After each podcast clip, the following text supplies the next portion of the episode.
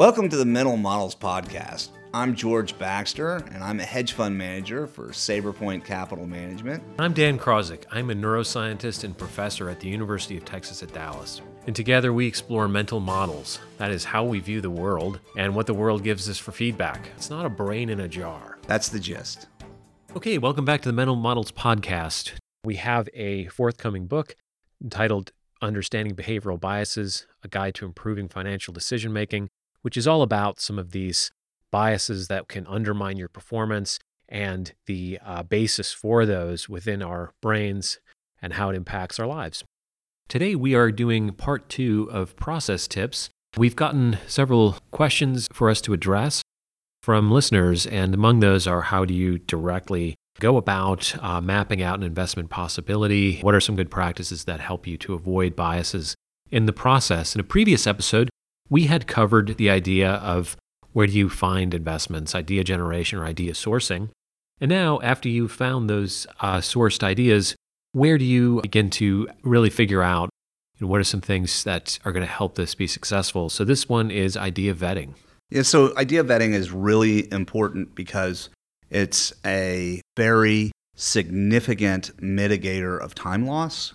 A lot of times you're going to turn over a lot of different stones and you're only going to find gems very rarely. And the more efficient you are at moving through various potential investment ideas and discarding those that are going to be problematic, the more likely that you'll eventually get to that diamond that's under one of those stones. And this right away gets us into the endowment effect, which is a bias we've talked about a number of times. The longer you sit with a position and ponder it, the more attached you tend to become to it. So it's important to be able to weed out an unpromising investment opportunity before you start to get overly focused upon it. Yeah, so the winnowing process is usually best served by starting with an individual idea and then applying a checklist.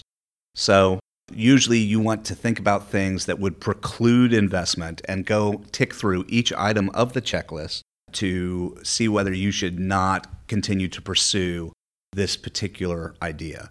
So, some examples of a few things that may be on the checklist would be things like liquidity.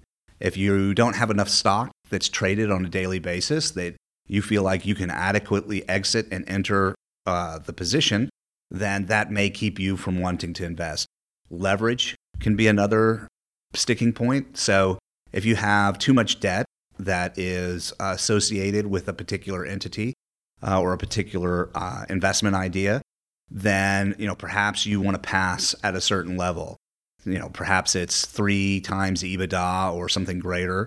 Uh, it may be uh, very specifically delineated based off of the industry that it's in. In some industries, a higher degree of debt may be appropriate than others. Interest coverage can be another preclusive element that you may consider. And of course, these checklists will be different for long ideas and short ideas and they may be more nuanced depending on the type of industry. But nonetheless, it's good to have the various boxes that you can check off on based off of a preliminary analysis of important factors. So we've talked about liquidity and we've talked about leverage or indebtedness. Uh, another issue to consider is short interest. If the short interest is particularly high, you need to ask yourself why.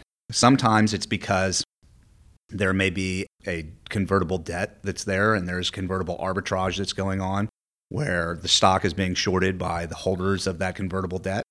Uh, and maybe that's something you're okay with. Though I will say, usually companies that take advantage of convertible debt tend to underperform the market as a whole. Uh, so it can be a red flag. But nonetheless, something that's worth looking at. Historically, companies that have uh, short interest ratios in excess of 9% tend to significantly underperform the market.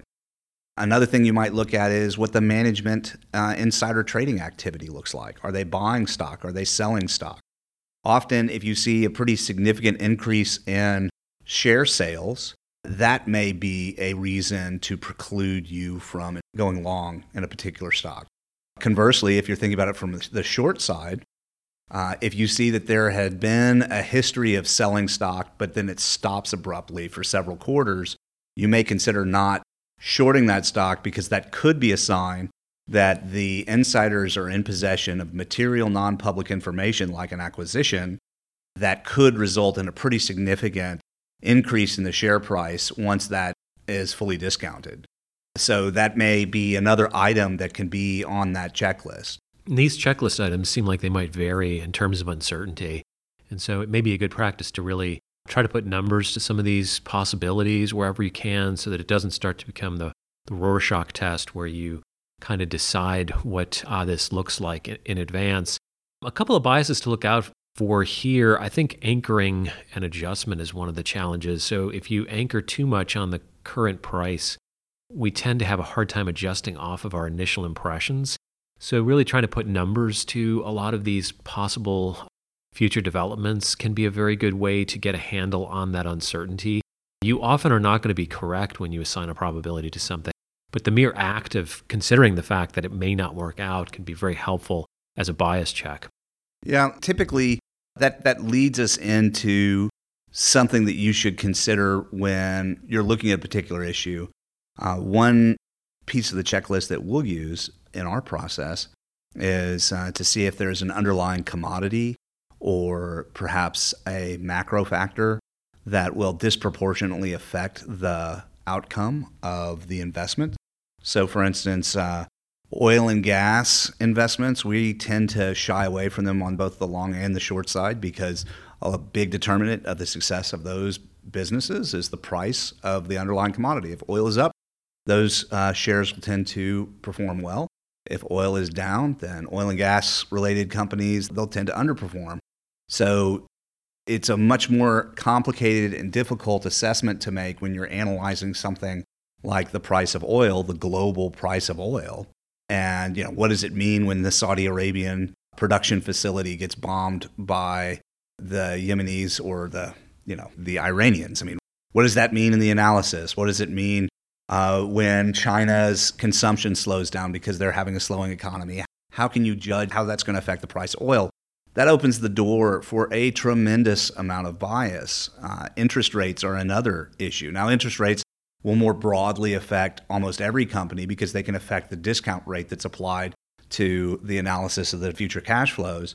But depending on how you invest, either you have a long term perspective, you can ignore that, or you have a, uh, a balanced portfolio. You're going to be, you know, long some names that do well in a rising interest rate environment and long some that uh, do poorly. And so maybe there is some offsetting risk there, and that may be incorporated into your process of vetting. You may say that the interest rate sensitivity of my portfolio is at a certain max level, so I add that to my checklist. Is this an interest rate sensitive security? And if so, is there an offsetting position within the portfolio that will mitigate the risk associated with fluctuations in interest rates. You may not care because you may have a long enough time frame uh, that interest rates up or down over time won't necessarily affect your decision. I'd like to speak a little to the value of checklists as a psychological tool. Checklists are excellent for avoiding biases overall. What a checklist forces you to do is uh, essentially go through in a regimented way uh, so that you don't have any obvious blind spots. If you get carried away with sort of that salience bias that we've talked about before, where something seems particularly promising, um, you can run the risk of failing to notice an important sort of structural factor that's below the surface by having a process in place where you uh, force yourself to go through uh, each potential factor. It just fleshes out your mental model a little bit more in a way that uh, gives you a more accurate roadmap this is particularly important when you're talking about new ideas, which is exactly what uh, you're doing at this process of an investment. You're still deciding whether it's a promising outlook. And uh, when we when we take on new ideas, we in a sense don't have the the backstory, and so checklists kind of help you to uh, force yourself to get a uh, calibrated backstory across a number of different opportunities. Uh, there's also some value from the basic research side for checklists. Um, I'm reminded of some work from Richard Heuer, who's a uh, rather uh, he's really a pillar of the intelligence analytics community, and he wrote a book called The Psychology of Intelligence Analysis, in which he deals with within a, a different domain, uh, dealing with facts and how they align to projections of the future for uh, national intelligence concerns. Uh, how does one become more objective and less biased? He advocates for checklists and um, what he calls analysis of competing hypotheses. So, just entertaining the idea that things may not work out the way you're imagining, and not only putting a probability to that, but also acknowledging that there's not certainty. You know, you're not going through this with an absolute um, binary lens of this is definitively going to be something I invest in and it'll work out. You, in, in some sense, want to have the checklist be balanced with uh, ways that the risk is there or things won't work out. So um, the process itself of creating the checklist and running through it will somewhat uh, reduce the natural blind spots that uh, we tend to have with regard to our attention.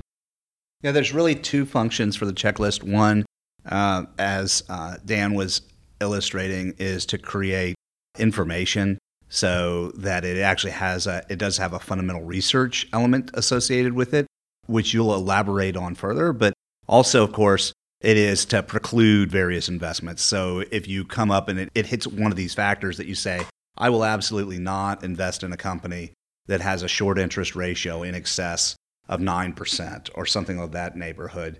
If you just have hard and fast rules, and those are nice to some degree because they do help eliminate bias that can be associated with becoming too enamored with the narrative that you develop because it's going to violate some sort of these rules. Another important thing to include in these checklists too is management. It's important to look at the how management is compensated and what their stock ownership looks like. One thing that we typically like to see is we like to see that the management owns at least 3 times as much stock as they get compensated in one year uh, in terms of value, because that will signal that you know management is basically not engaged in the endeavor of extracting as much value as they can, or they're less likely to be engaged in the endeavor of extracting as much value as they can from the company, and uh, they're not aligned with shareholders. You want to look for that alignment. And a lot of, we've mentioned insider purchases as also being something that you may look for on the avoidance of too much in the way of, of management selling. Uh, but you can also look at the backgrounds of management. And you may say, well, I don't want to invest with a company that recently replaced its CFO. Uh, or uh, you don't want to invest with a company that has uh, a auditor that is not a well-known auditor. It's not one of the big four or uh, or maybe at least the second tier if it's an unknown auditor or it's a specific auditor that you want to avoid because you've had bad experience or have seen that they've been associated with companies that were very aggressive in their accounting, that can be another item on this checklist that would preclude you from investing. A lot of times the checklist is going to it's going to serve really two functions. One is to acquire information and hopefully in a less biased fashion. And then two is just as a winnowing tool so that you have certain investments that you're just taking off your plate. I'm reminded of our episode on decision fatigue, where you have too many decisions and you start to make less optimal choices. Um, so, uh, to summarize, we have talked about how you vet some opportunities. Uh, one of the challenges that people have is they get overly attached right out of the gate, leading to possible endowment biases. It's important to have a plan, a good way to weed out uh, unsuccessful or less likely to be successful investments is to go through a checklist. There's no magic formula for that checklist. It'll vary based on industry and opportunity. There are some clear structural and management kinds of factors that one would want to make sure they've thought about. And um, George mentioned a number of times that there are just rules you can put in place that uh, essentially eliminate a possible investment. Uh, rules based approaches are excellent in terms of avoiding bias as long as you don't break your own rules, um, because that eliminates kind of your uh, your sort of walk down narrative lane where you, you get overly subjective and begin to view things in a, in a, uh, a somewhat uh, distorted way. And so um, you're not done there. There's quite a bit more uh, to do, uh, which we'll focus on in a future episode on uh, doing fundamental research after you've committed to an investment position. So we thank you very much for listening. If you're interested in these topics, be sure to visit the show notes at mentalmodelspodcast.com where you can find more links to the basic brain physiology. So uh, that's all for now, and uh, we'll talk to you next time.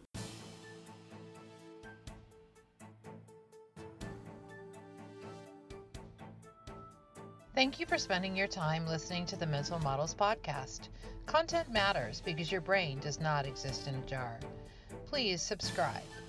Visit mentalmodelspodcast.com for updates on Dan and George's upcoming book release titled Understanding Behavioral Bias A Guide to Improving Financial Decision Making. Also available on mentalmodelspodcast.com are show notes, book reviews, and upcoming behavioral finance seminars with Dan and George. The Mental Models podcast can be found on SoundCloud, iTunes, iHeartRadio, and Stitcher. Please subscribe and thank you for listening.